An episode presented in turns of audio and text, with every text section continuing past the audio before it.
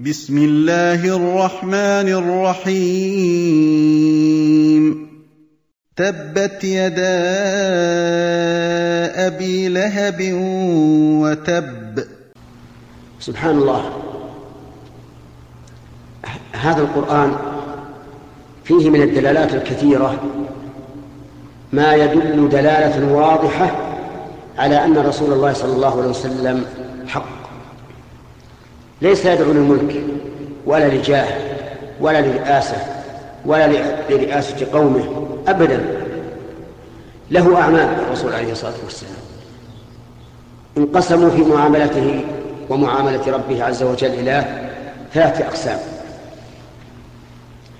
قسم آمن به وجاهد معه وأسلم لله رب العالمين.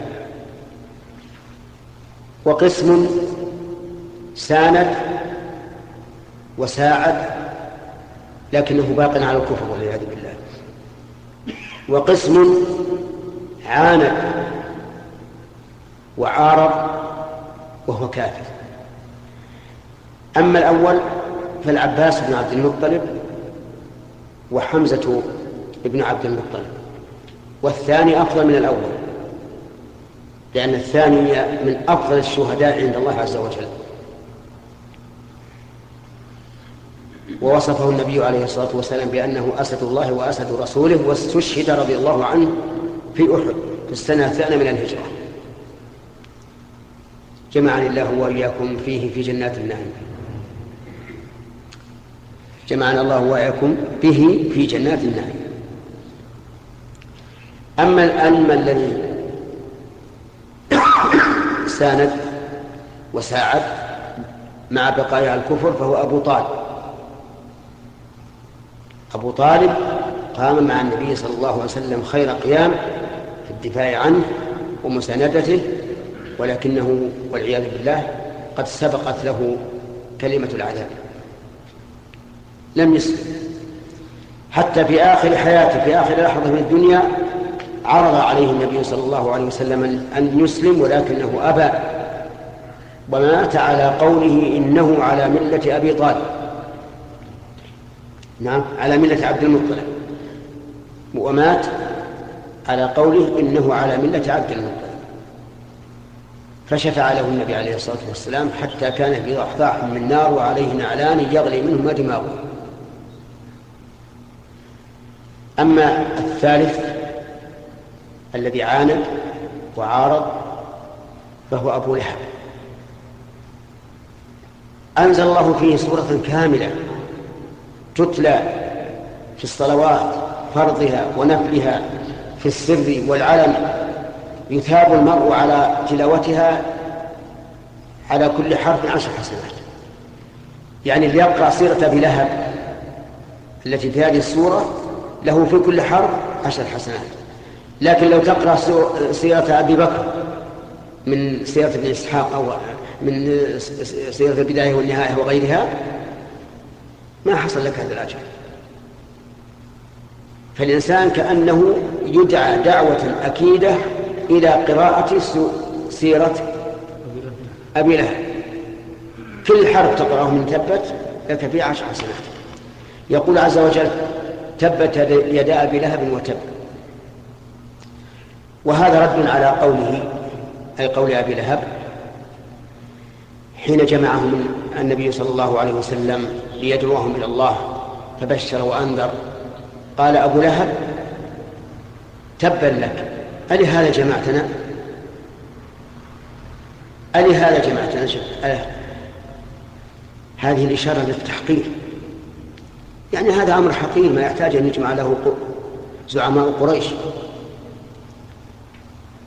وهذا كقولهم أهذا الذي يذكر آلهتكم؟ أي يعيبها ويسبها؟ يعني الرسول. قريش تقول أهذا الذي يذكر آلهته المعنى تحقير ليس شيء ولا ولا يستحق ولا يهتم به. كما قالوا وقالوا لولا نزل هذا القرآن على رجل من القرتين. عظيم. فالحاصل أن أبا لهب قال تبا لك. ألهذا جمعتنا فرد الله عليه هذا بهذه السورة تبت يدا أبي لهب وتب. والتباب الخسار كما قال تعالى وما كيد فرعون إلا في تباب أي خسار وبدأ بيديه قبل أن قبل ذاته لأن اليدين هما آلة العمل. والحركة والأخذ والعطاء وما أشبه ذلك. وهذا اللقب أبو لهب لقب مناسب تماما لحاله ومآله. وجه المناسبة أن أن هذا الرجل سوف يكون في نار تلظى والعياذ بالله تتلظى لهبا عظيما. فهو أي كنيته مطابقة لحاله ومآله. يقول الشاعر وقل أن أبصرت عيناك ذا لقب إلا ومعناه إن فكرت في لقبه. قل أن أبصرت عيناك ذا لقب إلا ومعناه إن فكرت في لقبه. ولما أقبل سهيل بن عمرو في قصة الحديبية في قصة غزوة الحديبية قال الرسول صلى الله عليه وسلم هذا سهيل بن عمرو وما أراه إلا سهل من لكم من أمركم. لأن الاسم مطابق للفعل. ما أغنى عنه ماله وما كسب. ما أغنى عنه ماله وما كسب. ما هذه يحتمل أن تكون استفهامية والمعنى أي شيء أي شيء أغنى عنه ماله وما كسب. أي شيء. الجواب؟ لا شيء. ويحتمل أن تكون نافية أي ما أغنى عنه أي لم يغن عنه ماله وما كسب شيئا. وكلا المعنيان متلازمان وكلا المعنيين متلازمان.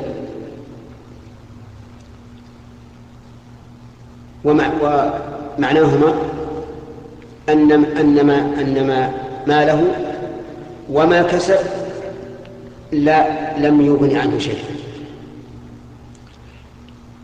مع أن العادة أن المال ينفع. المال يأتي به الإنسان الإنسان نفسه. لو تسلط عليه عدو وقال أنا أعطيك كذا وكذا من المال وأطلقني يطلقه. لكن قد يكون يطلب مالا كثيرا أو قليلا. لو مرض انتفع بماله لو جاع انتفع بماله فالمال ينفع.